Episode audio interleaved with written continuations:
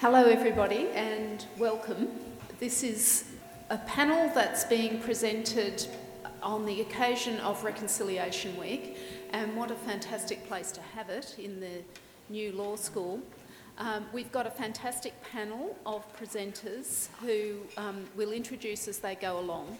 For those of you who don't know me, my name's Linda Barwick. I'm the um, Associate Dean Research at Sydney Conservatorium of Music where um, our centre, research centre for music diversity uh, is located, which is co-sponsoring this lecture.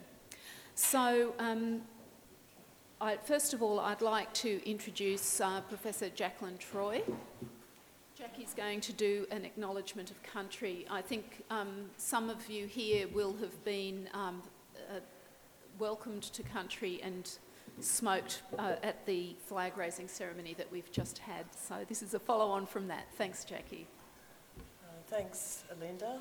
Um, it's a great privilege to be here as part of this event tonight. We were very well welcomed, I feel, by Uncle Allen Madden, um, who is a traditional owner for this area that we meet on, Gadigal country, and also um, by Georgia, who is also a Sydney person, um, I believe, and um, so I feel that we've been welcomed in properly by the owners of this country. I'm not an owner of this country, but I did grow up here. And I'd just like to give a little acknowledgement um, in language. Uh, many years ago, I had the privilege of reconstructing the language of this area, and I've now seen it over some decades grow back into the language that it is now. Not asleep, used every day by the people who um, own the language, the people, the Gadigal people, and all the other groups within the Sydney area. Ngaya, Nanina, Ninga Gawu, Ngaraninya, Ngaya Jackie, Ngaya Nyamichimitong, Snowy Mountains no, Naya Bayaba, Gadigal Birong, Marinora, Nalawa Yanya, Sydney University go. Dijarigura Minga Ngaranya. So I'm saying to you, as you can see in the translation, that while I am a Snowy Mountains person, I um, acknowledge this beautiful country that we're fortunate to have Sydney University sitting on. Um, I love to be able to speak the language of this area, that is really all I can do is speak a very small amount, but there are fortunately lots of people who can hold out full conversations in this language, which uh, for roughly 100 years was believed to be completely asleep. And um, the last people speaking it right through were considered to be um, in the late 19th century.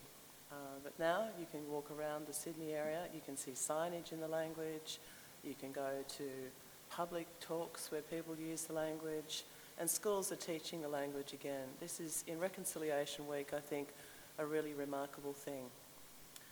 So do you want me to continue with my part of the presentation, Linda, or are we going to move to the other I'm just going to um, move on to the next slide.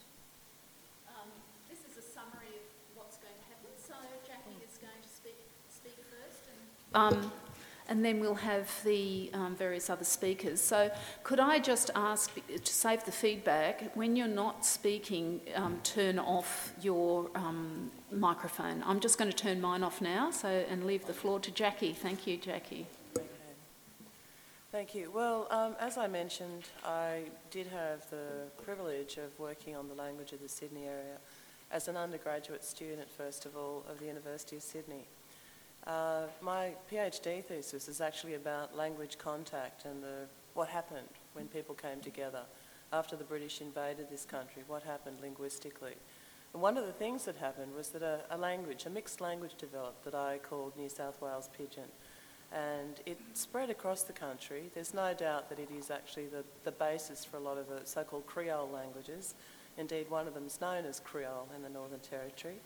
Um, and also up in the Torres Straits, is a language, Yumplatok, and the language that developed around this area in Sydney had an influence right across Australia because, of course, people used it to communicate with each other.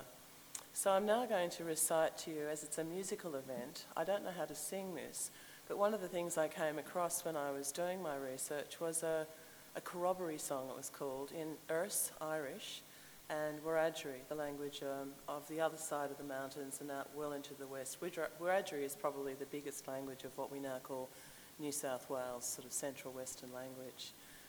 And it goes, Kananga Rivame Mora, Morahola de Buriman, Morahola de Buriman, Rivame Mara, Morahola de Buriman. And when I first came across that, I thought, that is strange. what is this? It's, there's clearly the word Mara for hand, and you know, then there's all this other language. And I happened to be studying with a man who was from Dublin, at the time at the Research School of Pacific Studies in Canberra.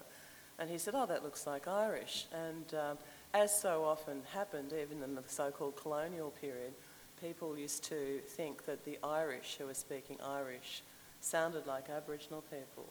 Well, pretty much every other language in the world doesn't sound like English. Um, when I was in Japan, I can remember the Japanese saying to me that English speaking people sound like they're hissing all the time and baring their teeth because we've got so many sounds, sibilant sounds, and Aboriginal languages don't, and the Irish language doesn't, so, or Irish languages. Anyway, he helped me analyse this piece, and it was give me your hand, kanamga rivame mara. So please give me your hand, I'll take your hand, and then it goes morahola de boriman. Boriman is a contact word meaning policeman. Morahola because of in Irish, Morahola Boriman. So this was a little song about, it was a corroboree song that was described in this book, about look out, you know, white fella coming, you know, Boriman coming, policeman coming. Uh, you know, so it's a song about conflict, it's a song about um, people negotiating the new spaces, look out for the law, uh, but also sort of having a bit of a joke and a bit of fun because it was put in the context of a corroboree, a kind of festival, a big dance, you know, people getting together. And non-Aboriginal people went to these things too. They were very popular in the colonial period. I don't think people realise how many non-Aboriginal people went along to corroborees as well and enjoyed the food, the song, the dance. They were big theatrical events. Um, so here is this sort of really interesting piece where, and it's the only thing I know that is actually in the colonial literature that's a mixture of another language and an Aboriginal language, um, just purely mixed like that. So I thought I'd share that with you, and um, I'm not going to keep going on because we've got some wonderful young people on this panel tonight who um, really know their stuff in the music space. So I will um, thank you, Linda, for letting me share that bit of colonial history with everyone, invasion history, and yeah. Thanks so much, Thanks so much, Jackie. Uh, so now we um, move on to our next, our next presenter, um, who's Clint Bracknell, who is, has just recently become Dr. Clint Bracknell. Um, uh, who, um, so he's one of a senior lecturer in the um, Sydney Conservatorium of Music. He uh, directs our uh, new Bachelor of Contemporary Music program, and um, he's also done some fantastic research he's going to tell us about now. Thanks, Clint.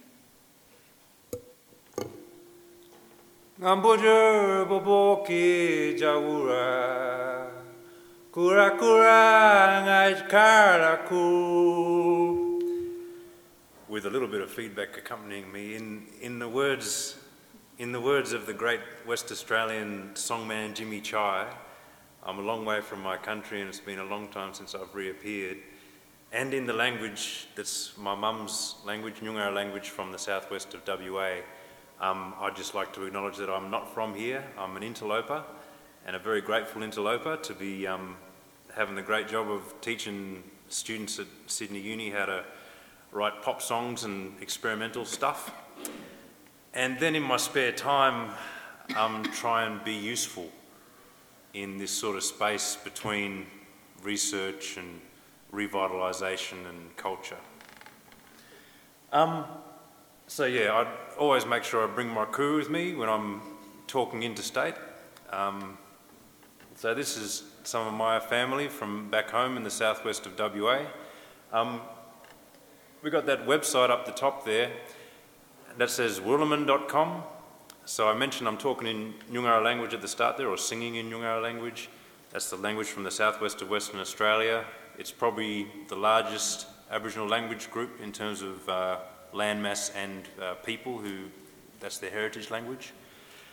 And um, that Wirlomin thing, that's like a family name that means curlew. So it's like the bushstone curlew is a fairly tall, skinny, shy bird, but it's got a bit of a loud, obnoxious voice, sort of like me. Um, but anyway, I, I started, you know, making this website for my crew that were involved in language revitalisation in about uh, 2010. I was a high school music teacher, wanted to be useful, and at the same time, I was, you know, trying to write songs and get them on the radio and this and that, and just thinking, well, what's my musical heritage? I know nothing of that really. I'm playing around town and that, but you know, what are, what are we building on here? And so there was this gap for me that I was interested in, and then there was also this rising tide of uh, language revitalisation in community back home. So I was like, how can I be useful? I can do a website, I can record audio, I can edit audio. Um, and so that's how I got started helping with language revitalisation, which is very important in terms of identity because if you can go and talk in your heritage language, clearly that's something powerful and something important. Um, can we go to the next slide, please, Linda? Um, so yeah, when I was talking about Nyungara before, that's that little grey area down in the corner. Um, in terms of the largest Aboriginal language group in Australia, there's over 30,000 people that identify themselves as being Nyungara. Um, but in the 2011 Australian census, uh, under 370 people identified as speaking Nyungara language. That may mean because not a lot of Nyungara people do the census or take the census, I don't know, and we'll see what the next census says. Um, but for 30,000 down to under 400, that signals that language revitalisation is something that needs to continue rolling. Um, can we go to the next slide, please, Linda? Racing on through. Oh, you gave it all away now. all right. Um, so, working with the Wirlomin Nyungar Language and Stories Project, which is what my sort of family crew have called what we do in terms of getting together um, with our senior people and some archival stuff, and then workshopping in community, and then gradually sharing things through doing going out to primary schools or putting out books. Um, in terms of doing that work, we sort of hit upon the fact that although we're all starting to feel good and do this language reclamation stuff, the younger people in the community weren't picking up the language as fast as we'd like through books and chalk and talk. So we started thinking, well, song would work. And my auntie Iris Woods said to me, well, all the young ones like to dance, so why don't you come up with some songs for us, because you're meant to be the muso. And being a bit unsure about how to do this, I thought, well, I'll need to go back into the archives and, and make sure if I'm going to do this, I'm going to be able to do it right. I still don't feel like I'm in a position to be able to do it right um, because there's so much really tricky stuff going on in terms of Nyungar musical traditions, and those traditions haven't necessarily stopped because Uncle Albert Knapp, in one of our workshops, after we started talking about song for a few workshops, came out with a couple of songs. So there's all this musical tradition that's sort of been a bit underground for a while. Academics wrote it off years and years and years ago, and it's been carried in the hearts and minds of our people, and now it's just starting to resurface, and it's really excited, and I feel sort of privileged to just be, be in the room when someone like Uncle Albert can, can sing. Um, can oh, yeah, sorry, sorry, can we go back? Yeah, I'm used to controlling my own PowerPoint. This is freaking me out, Linda. Okay, so going back into the, I don't even know how to use this, I'm there on my computer usually. Going back into the archives, um, I got Uncle Albert singing for me like in a workshop a while ago. We've got some audio recordings that sort of started in about 1965, and then before that, you have this musical notation that sort of doesn't make any sense, and it's like people are trying to write stuff for piano, and I don't know what it's got to do with Nyungar music. And then you have all these lyrics that are written out strangely in strange orthographies, and um, you're looking through microfilm to try and figure out what's going on, and um, we don't know how to sing them. But in working with people like Ani Roma Winmar, who's one of the most long-standing Noongar language teachers around, um, we sort of picked words out of, of this one, which um, there at the start it sort of says it's a, a song, a, a song to be sung with boomerangs, which is nice musical information. And then we've got them talking about a mamang, which is a whale. You've got your Portaburi, your um, heart path, something about a heart path going on there. And then we've got stuff about hanging, and it's, it's something hanging there. And it's all a bit confusing until we linked it to a story that we'd done a picture book of, which, if I can go forward, is it going to work? Oh, I'm going backwards. Backwards and forwards and all around. I'm going to give it back because this. Oh, hey, it worked. Okay, so there's this story about a man travelling inside a whale and looking out through its eye and seeing birds hanging in the sky. Ah, right. So suddenly these pieces of this puzzle start fitting back together, and it's all because of knowledge held by individuals, but when we get together and combine it, it's like Voltron. We're greater than the sum of our parts, you know, um, which is really exciting. Okay, and just to wrap up, um, when we start putting things together like this, putting song back into the equation, it can be really powerful. Um, me and some of my cousins and uncles and um, Pop Russell there went on a transect through Fitzgerald National Park recently, and we were singing a song that I heard from a tape in 1965 by a man uh, in South Australia who said, This is a Nyungara song. And I identified the words and thought, Oh, yeah, this is what this song's about. And we were following the locations of a story that um, Pop Russell's told, dad told to a linguist in 1930 about dogs turning into seals and jumping into the sea over the fire. And the song was talking about the same thing. So we're driving along in a couple of troopies, singing this song and looking for landmarks that are in this story. And we managed to find them all. And I kind of think that the song might have had something to do with that. Similarly, we sung a song in a workshop um, that the last time it had been sung was maybe a decade or more ago. My uncle Jason Minitor recorded Pop Lomas Roberts singing this song on, song on an Aboriginal oral history recording he was doing. So we got sort of the, the main chorus bit, sung it over and over and over. And this song was about the Australian bustard, the kuli, the um, bush turkey, endangered in our part of the world. Okay, so we're singing this song in a workshop, feeling good. Music's a participatory sort of thing, makes everyone feel good. And we thought, yeah, that's great. We've done something. We all went home. Then a few months later, we heard that those birds were returning to the area. So it just makes you think song's important in terms of identity and being able to present yourself to the world and associate with each other and communicate and participate and embody. But songs are also important in a broader sense to country and the world, the earth, and the universe.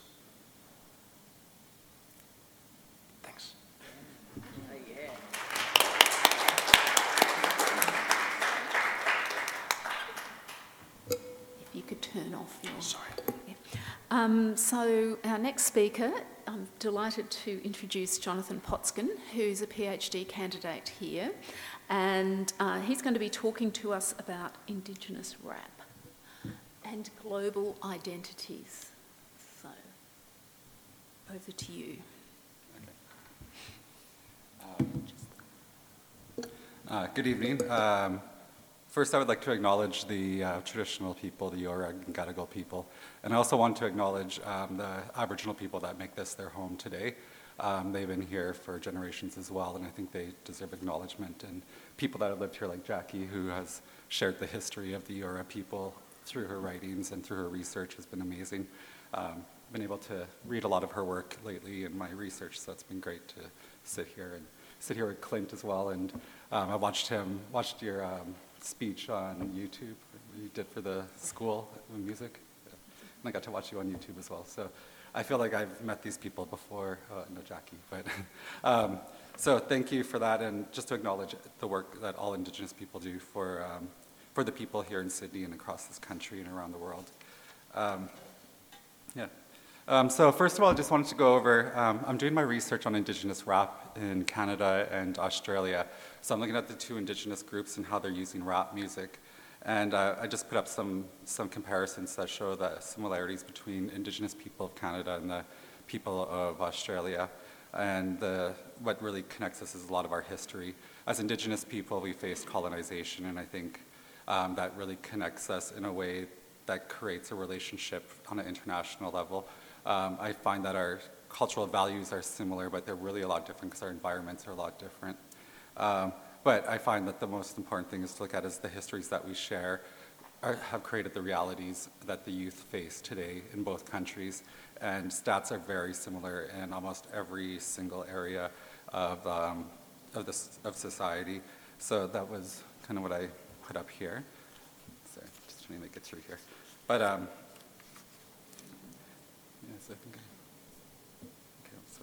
one. Okay, I just put up quotes to go with um, what I want to talk about, so just to give you guys a visual. But um, Indigenous youth are the fastest growing populations in Canada and in Australia.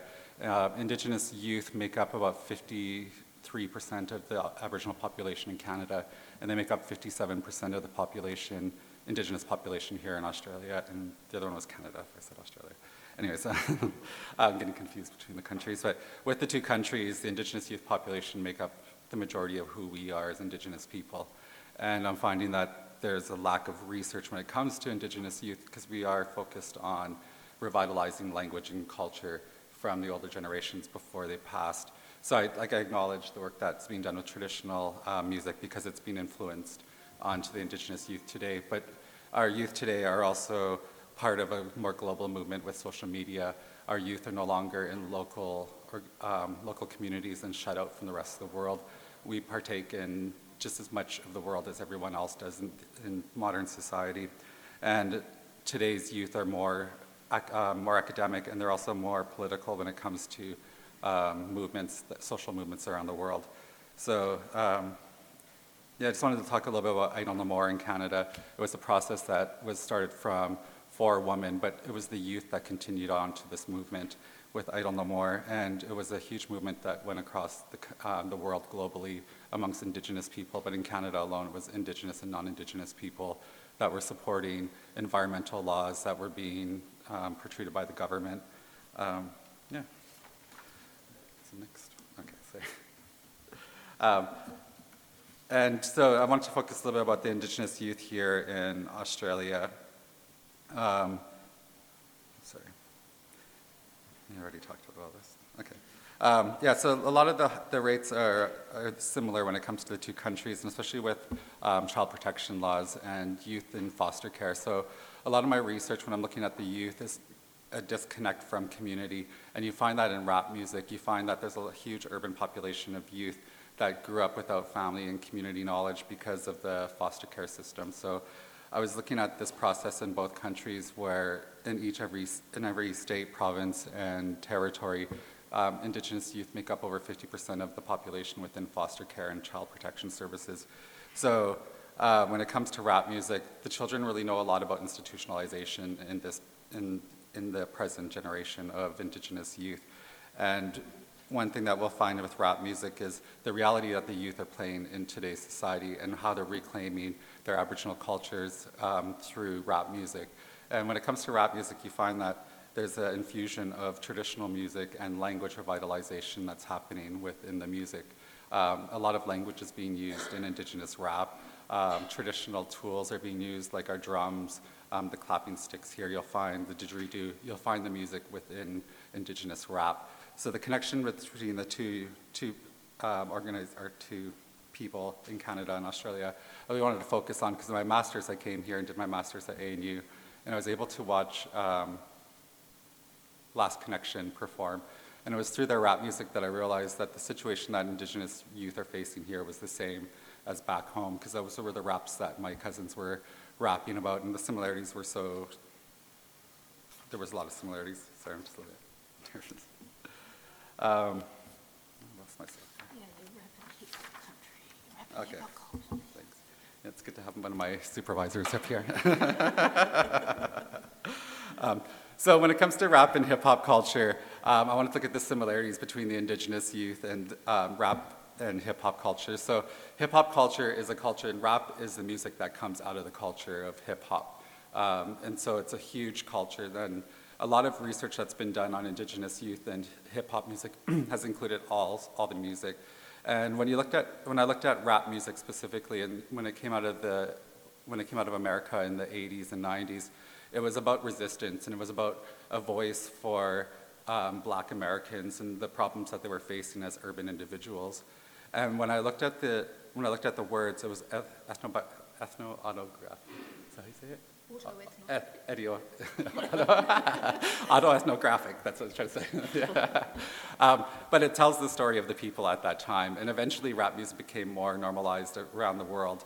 Um, but Indigenous youth are still at that point where rap was at the community level, and the rap is still there within the community level. It's not as focused as internationally. Um, we have more pop rap music that goes internationally, but there are still community movements. But the indigenous youth culture has taken on this culture of rap music, and it comes from our sense of sharing oral history. We're oral history people, and all our music has come from our daily lives in the past. So when you look at a lot of the music that's been done traditionally, it was about their lives back then. And so it's about creating a timeline where Indigenous people are no longer seen as a deficit for what we're losing from our traditional knowledge, but how we're living our lives today. Because that's what the music of the past was about.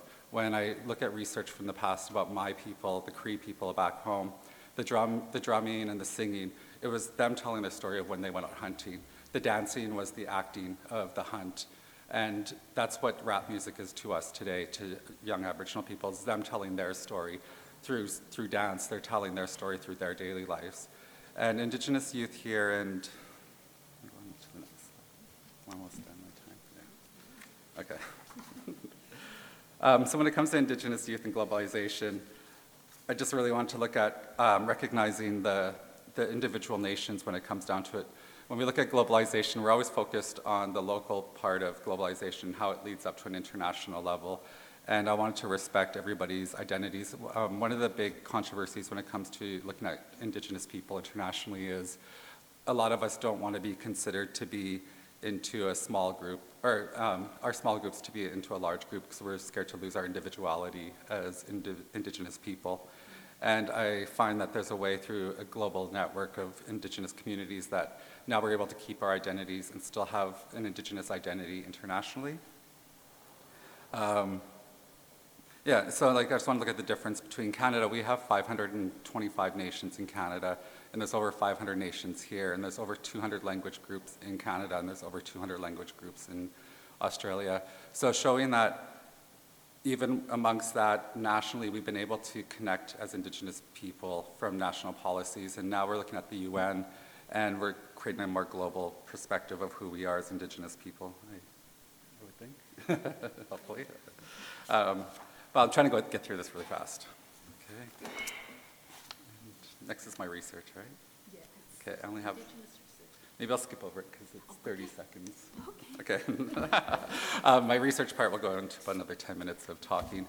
Um, but I just wanted to look at, um, just talk, maybe I'll just talk a little Sure, bit about yeah, the research. Um, right now, I'm just onto my paradigm of thought, and I was discussing it with um, my supervisor, Katrina, who's out here um, is our ontology. So right now I'm looking at ontologies, just go a little bit into my researches. Right now I'm looking at ontologies of Indigenous peoples in Canada and here. And I'm looking at creation stories to create the first voice and to create our worldviews. Um, and looking at the worldviews of Indigenous people in Canada and here and creating the creation stories, you see how much we are connected um, through our lands and through our environments and how our languages are connected. And yeah, so I just wanted to touch on that really quick. But um, yeah, sorry. Oh, um, yeah, Louis Riel is one of our um, traditional leaders back in Canada, and this was one of the quotes that um, he said before he um, was hanged for treason in Canada.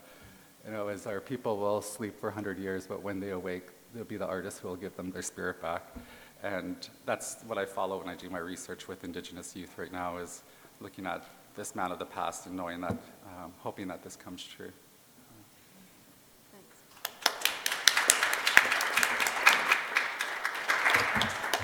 So our last speaker is Jessie Lloyd, um, and I believe she's going to um, talk a bit about some of her research, and then we're going to have some music. Hi. I'll, I'll declare that I'm not really a, a researcher, I'm just a muso out and about, black tracking. no, what I, um, uh, my thing is called Mission Songs Project. Um, so you'll have to um, excuse me to try and make it concise and articulate. Um, basically, Mission Songs Project is a research project that I've taken on to research the first Indigenous contemporary music um, uh, by uh, Indigenous Australians from 1900 to 1999. So it's funny that you've got the 100 years up there. But really, I'm looking at stuff probably from the 20s to the 70s. Um, the, uh, the, why I decided to do this was because, um, as a musician and as a, as a cultural practitioner, working with um, other Indigenous artists, there was, there was a song that I was taught by my family, uh, which we'll sing later. And um, I was very inspired by it. And when I heard, my aunties were singing it, and they sing it in their sort of like three part harmony gospel style. Um, but my nana also used to sing it in, in a more older style because she was, you know, from the 30s and the 40s. Um, and it was a song uh, from Palm Island in North Queensland, where my family's from. And um, I thought, you know, this is intergenerational in this song, and it's not in, in a traditional language, and it's not, um, you know, of sort of traditional cultural um, purpose, but it's relevant to my nana who was stolen genera- generation, to the context of, you know, what happened on Palm Island. And so there's three or four generations here of this song, and I'm thinking that's cultural tradition, that's oral tradition. Um, and I figured, well, if that's what happened with my family, I reckon there's a lot of other people in other communities got these same songs. And lovely hearing your story, brother, because it's the same thing. So, Mission Songs Project has inspired me to go out and about and um, go song treasure hunting and looking for old songs because, as an Indigenous musician, I sing in English and I play on a, on a Western instrument, the guitar or whatever it may be. And sometimes when I'm doing a gig, it I might not be authentic enough for some people when they want indigenous, you know, music. I don't know if anybody else gets that, but I tell you what, I've had some strange gig requests. Are you coming in native attire? No. this is native attire because I'm wearing it. um, anyway, I digress. What inspired me as an artist and as a musician, I listen to things like um, No Fixed Address, Coloured Stone, um, the Mills Sisters from Torres Straits, Pigram Brothers. My dad, Joe Geia, is a very well known singer songwriter. He inspired a lot of um, people as, as, well, and the song you may have seen, Yil Lull, that was his. Um, and my thought was, well, when all these fellows were young, what inspired them? What made them pick up the guitar in the 50s and the 60s? You know, who were they looking up to in terms of um, Indigenous songs that were inspiring them to write about land rights, that were inspiring them to, to write about how we have survived? And so the Mission Songs Project kind of does that because, well, that's what I'm looking to because the mission or the Aboriginal settlements or the reserves is where everyone was relocated. Um, so that's what I'm trying to do. It's, as you can see, it's hard for me to put it nicely, but what I, what, my, my family is my inspiration, and I think I've got a photo. Did I? No, I didn't put it in. I've got a yellow backdrop for my story. uh, I, I, I, basically approached the project in three areas um, research and collection. I've been travelling around Australia here and there over the last year, just looking for old songs, and I'll talk to old people or young people or whoever and um, cruise around. And so far, I've probably got about 40 songs, 13 of which I'm working with, um, with two deadly musicians over there, Monica Weightman and Robert Champion. And um, first place I went was to Canberra, National Library, AIATSIS, National Film and Sound Archive. What have you got on file archived in terms of early contemporary Indigenous songs? Not much. a lot of traditional stuff. I'm not a formal researcher anyway, so I might not have been looking properly, but beside the point, I couldn't find it. So, um, the, um, so I went to travel around and I visited um, uh, people. I went up to Palm Island, Yarrabah, uh, Torres Straits. I went down to Tasmania. I went to um, South Queensland, North New South Wales. I went to Darwin. I went to Broome, and that's as far as I've got so far in the last year. And I found all these songs, and it's they they tell stories of um, days back on the mission days, or days back on the settlement, or the reserves. And they're inter- interesting, but they also have behind them the the uh, the story, the situation of what was happening back then, the stolen generation, the war, the first war, the second world war, um, displacement because this camp got shut down and everyone had to go to this camp or um, you know how blackfellas were working in the, as stockmen or working on the pearl luggers. It's, you know, it's massive because Australia is, is, is massive. I approach it in three areas: research and collection, performance and presentation, which is you know the purpose here is to keep singing these songs, cultural tradition. The last four or five generations have been singing it. It's all underground, as you said, just because nobody's ever bothered to record it or uh, have value in it. Um, and the third area is recording, transcribing, and archiving.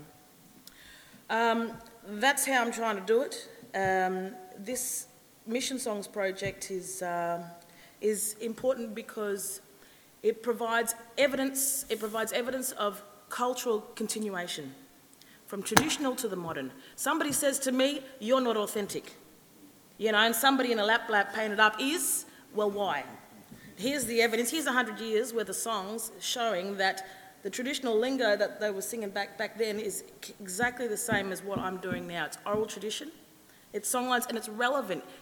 Culture has to be relevant to our life. Otherwise, we're just replicating, we're reenacting. And as an artist, I don't want to reenact and pretend, you know, to be something that I'm not, or, you know, I've got to represent my family. It's the least I can do, and mission was a part of it. Um, the, um, the other thing that I'm trying to do with this um, mission songs is, is, is share them publicly. I'm committed to sharing these songs because they're contemporary, they're not traditional, um, to whoever. I'll work it uh, with the school choir or um, teaching at VCA in Melbourne or whatever. And if somebody wants to sing the song, sing the song. You want to show somebody else, show somebody else. Because we've, our choirs all around Australia black and white, need to learn more Indigenous songs beyond Inanay. Um, because that's all, you know, and every, you know, and this, these are songs about, um, you know, a song about the stolen generation. You let, let, let the Aussie kids sing it, you know? There's no shame in it, and this is resilience. Um, my goal is to make these mission songs Australian classics, just like Waltzing Matilda. Um, I don't think Australia, I think Australia, you know, can um, brave up and, and, and acknowledge the history and, um, and own these songs, you know. As, as Australians, I think these are part of the Australian story. And um, I think it's, um, it's important for me to share it. That's one of the goals. Um, I've got my notes here. The other thing, too, is it's important for me that the Mission Songs project is, is done by black blackfellas. So, you know, it's us um, uh, sharing from in our way, from our perspective, rather than, um, uh, uh, you know what I mean, self self empowerment, I suppose, where as opposed to there's a government policy and that needs to that because this thinks it's the right thing to do, and then everybody just acts it out. No, this is just our way. We do it our way. This is our stories. We'll tell tell it how it is. How am I going for time? Because I'm not even looking. Oh, five minutes. Okay. I thought I had ten. But anyway. Oh, well, there you go. On that note, I apologise for being a scatterbrain because, um, yeah, I just, it's, it really is massive, as you can imagine. But it's important. And this song that we're going to sing, I'll invite uh, Robert and Monica to come up here, if I can. Monica, I can see you there getting the feed. I'll invite you and Oz Robert. Go on, there he is. We're going to do a song. This will give you an example of what I'm talking about. This is a song called the Irex. Now, the Irex is the name of a boat that used to sail from the mainland of Queensland over to Palm Island, probably from the 1920s to the 30s, maybe early 40s. And it was the boat that used to sail the stolen generation children over to Palm Island. Back in those days, that was reality, it was policy. Um, and this is the song that the parents used to sing to the children as they were going. So it's not a, a past tense song like uh, Took the Children Away or, or Brown Skin Baby. This is actually what they sang uh, firsthand, and it's a good example of, of musical time travel to take you back right there. And this is the power of the Mission Songs Project, where it's nothing to be ashamed of. It's about this is what happened, and it's real, and it's a human experience that we can all relate to. Um, you guys want to come over this side? Yeah. Uh, but you know, it also wasn't about the stolen generation children. Everybody was displaced. So it wasn't only kids on this boat. There was um, adults, families. But anyway, we're going to sing this song. Sorry, I was talking really fast then.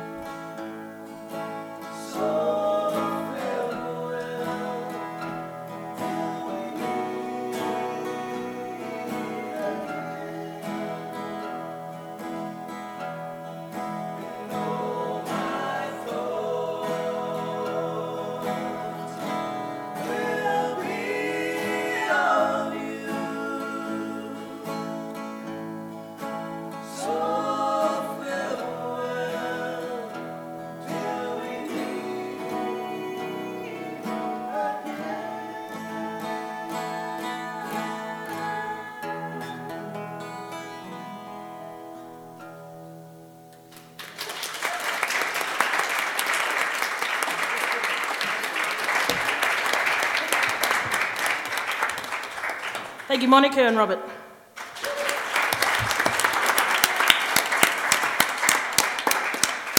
Thanks, thanks very much, Monica and Robert and Jessie. That was that was great. And um, just before we move on to invite questions, I'd just like to say that, from my point of view, you are a researcher. What you have laid out there is uh, one hell of a research project. So, congratulations um, and keep, keep doing it. okay, so um, we've got, we've got um, about 10 minutes or so for questions, so please, we have a question right away. Not a question, it's a com- comment. I just want to say that you're also very articulate.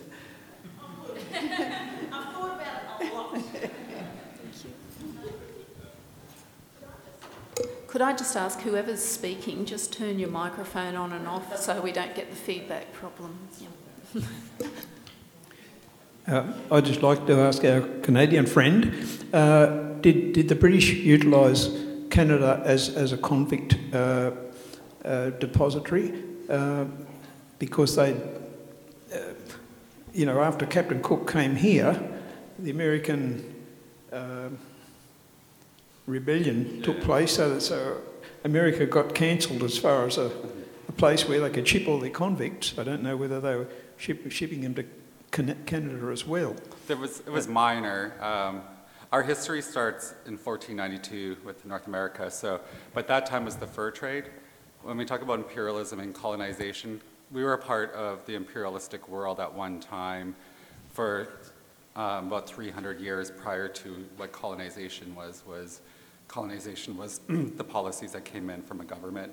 So previous to that, we had working relationships through the fur trade um, with non-Indigenous people in the country. So our history is a little bit different, where it was more of a trade previous to colonization than it was finding a land and um, automatically claim it, claiming it from the start.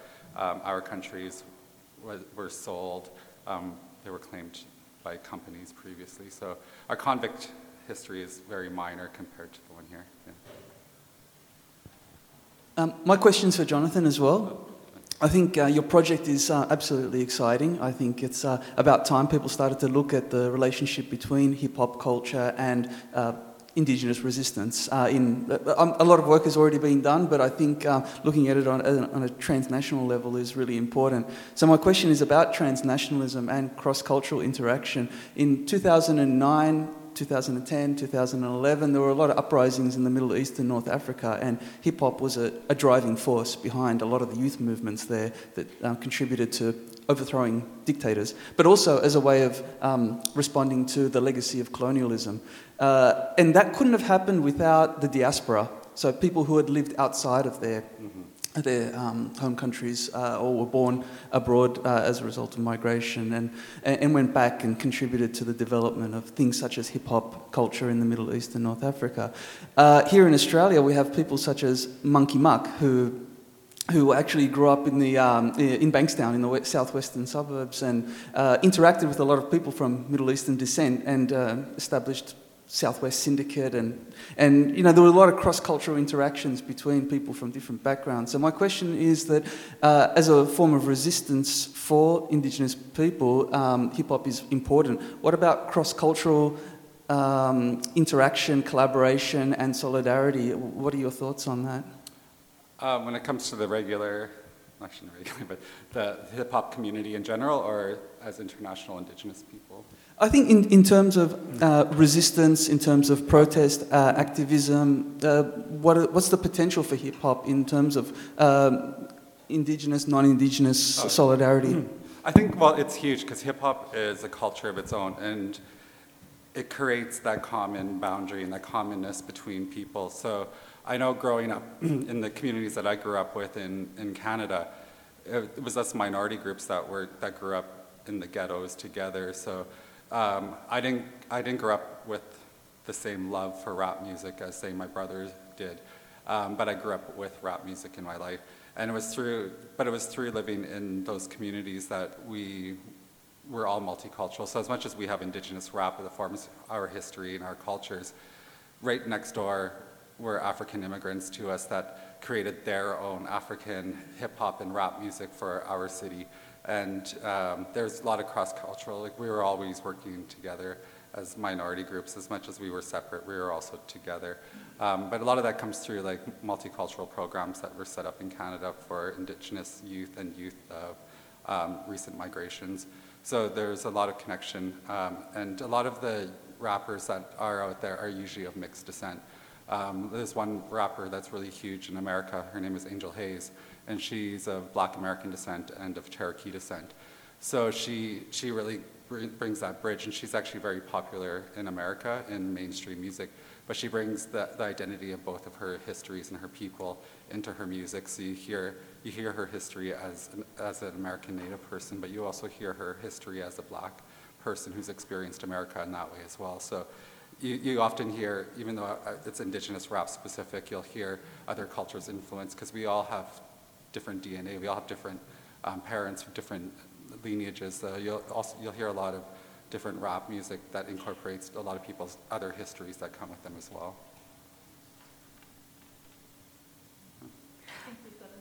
Hi. Um, thank you, Jonathan. Um, firstly, I'd like to thank everyone in the panel. I'm very honoured to be in the presence of such amazing people. Um,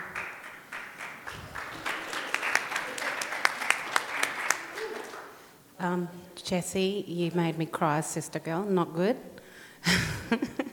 Um, on, also, my question is to John. I'm so sorry.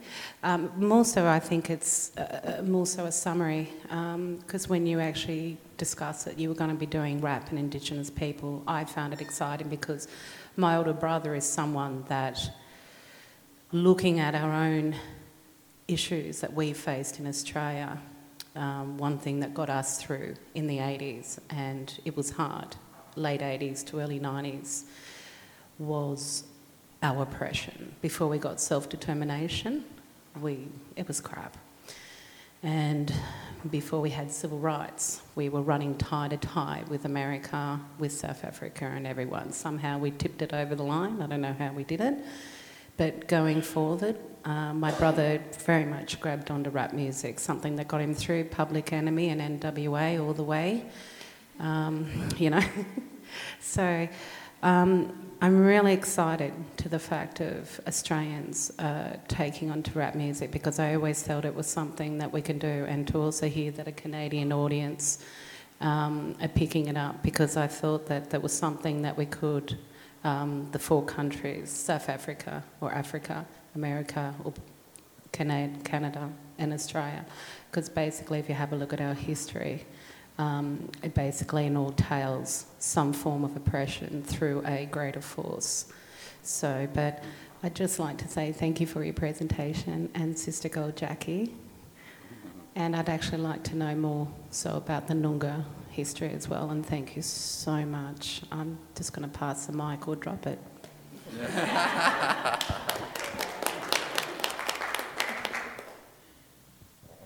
I noticed that there was no mention of corroborees, and uh, I spent quite a long time practicing law in the Northern Territory in the top end and acted for the, uh, um, oh, the people in Arnhem Land, the Gurindjis. And um, I think that it would be extremely valuable if you researched and documented uh, the nature of corroborees. And I think it's one area where um, non, non-Indigenous Australians might join in. Can I respond? Thank you. Um, I think um, blackfellas still do corroboree in many places all around Australia and quite differently because we are all, Australia, Aboriginal people and Torres Strait people, we're already multicultural. And um, I've seen some uh, deadly corroborees down there in Melbourne at some gigs and the festivals, and you know they're doing hip hop. And to me, that's you know just as cultural as anywhere else. Um, I think it's awesome. You know, I think the question is, is what is the purpose of, of, of our culture? What is the purpose of a, a, a corroboree? If we're going to be singing it and, and dancing it, it's got to be relevant. It's got to be relevant to me and you. And it doesn't, you know, like I said, we, we don't have to reenact anymore. You know, I, I don't live in the bush, I live in Melbourne CBD, and it's awesome. Um, and the, my, you know, my song and what I ever do is, is relevant to that because that is modern Aboriginality. And I'm not ashamed of modern, not modern Aboriginality. It is what it is. Um, and I think, you know, it's awesome that mob all around Australia have their own way of culturally expressing their lifestyle and their values and, and their music and their song and their dance. Um, as long as it's, um, you know, who they are and what they want to do as opposed to um, doing something that doesn't reflect them.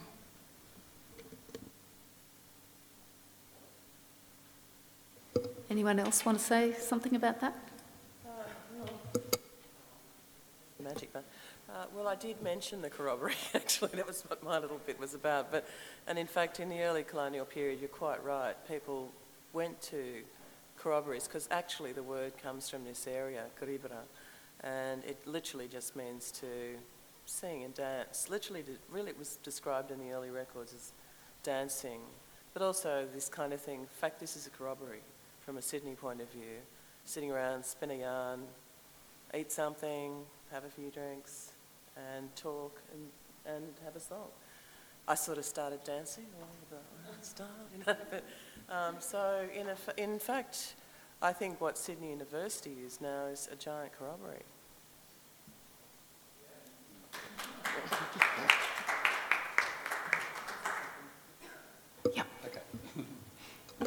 Um, just let you know, I, I do know that there's a lot of research being done in that area. Um, I'm doing a auditing a class at the Conservatory of Music on ethnography and music, and we are getting ethnographies on corroborees and on that information from the Northern Territory. So, and I think Linda has done some work up there, haven't you? Yeah. Maybe I can just um, say something on behalf of um, some of us who are not Indigenous, who've who've actually done some done some um, work over the years with with Indigenous people in a number of different areas, and wherever I've gone, the music that's being performed is what is what I'm interested in. I'm interested in contemporary music, music make that's meaning making now, and that's the um, you know in some places traditional songs that have been handed down for many, many centuries are an integral part of who people are and how they want to express themselves. Uh, and they can sit alongside rap music, um, other sorts of church songs, lots of other sorts of things. I mean, we all have eclectic um, tastes, and um, you know, it's. Uh, I think, you know, traditional music is just as much contemporary music um, and, but that's all that we can actually know is contemporary music and con- the meanings of music now. Uh, because that's, this is who we are, this is where we are. We've got to listen, we've got to learn, we've got to talk together. Um, I went to a funeral not long ago, which was a pretty famous woman called Annie Isabel Coe. I went to her funeral in Cowra. She had probably one of the best corroborees I've ever seen, and that was only about a year and a so ago. It was deadly.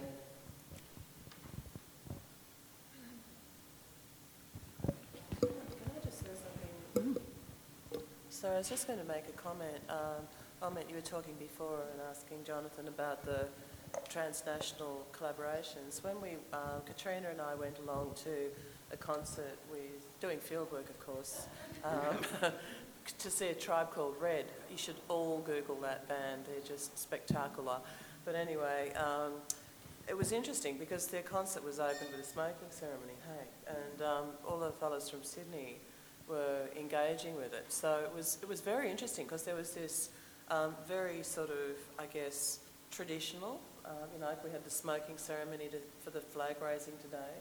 So practice that we've been doing probably for tens of thousands of years um, to make people feel safe, to be purified. You know, a lot of people use smoke all around the world. In fact, you were very comfortable with that because it's typical practice in um, Canada, North America, to burn sage, yeah?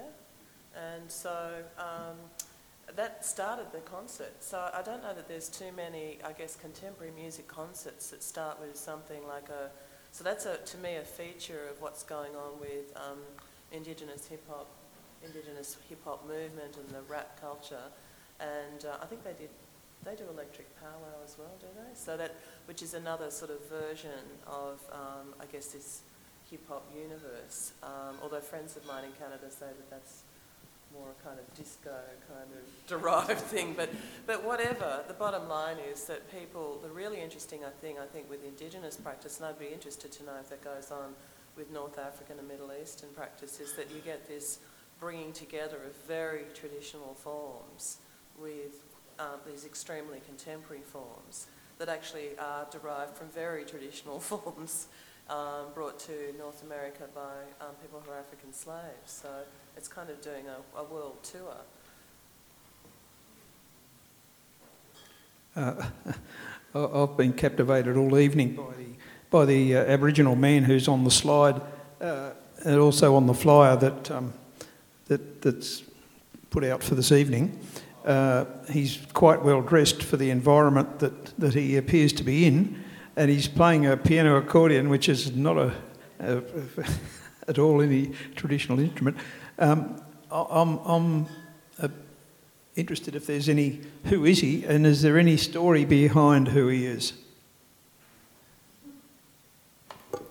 Yeah, sorry, that was uh, me that said we should use this photo because it's. Oh, not, we haven't got the photo up at the moment, but it's one of my. Flashed up. It's one of my f- favourite photos. Just looking up the details to make sure I get it right, and this is just me going off the State Library of Western Australia website. But um, that man is Mr. Ron Williams, um, who, and the photo was taken, I think, at uh, Cundeelee in WA. Um, and he also lived in Esperance. He's got a whole heap of children in Western Australia, and um, he was really well known for his uh, community leadership and his songs. Like I think when this um, poster for this event went out, um, Uncle Lenny Collard back in Perth said, "Oh, I remember him, and I remember hearing him sing, you know, when I was a kid." Um, so he's a really well-known man and, and highly respected um, right throughout WA, and um, it's, it's just a gorgeous, gorgeous photograph. Um, just let me double check. um, it doesn't have a date. I'd, I'd imagine it'd be um, 1950s. Oh no, uh, it says 1970 here. Looks a bit looks a bit older than that. Oh no, no, no, no, that's wrong. It'd be Succession. yeah, it'd be before the 50s. Yeah.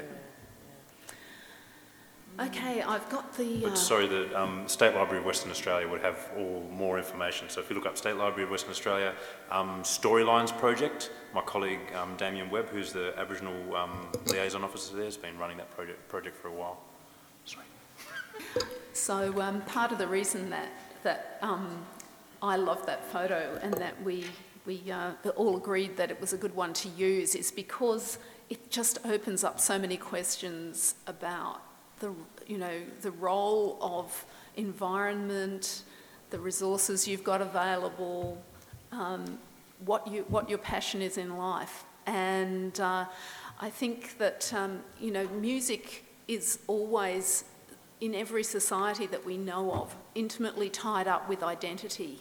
Uh, and part of the reason that we wanted to have this discussion today is because a lot of people, when they think about Indigenous music, think that it's all past or that we don't know anything about it or we can't know about it because it's too private. Um, so I'm really grateful to um, the speakers today for sharing their ideas and for um, foregrounding some really important um, ideas that we can take forward. And um, I'd particularly like to thank once again Jessie and Robert and Monica for their beautiful song. So um, please join me in thanking all the panellists.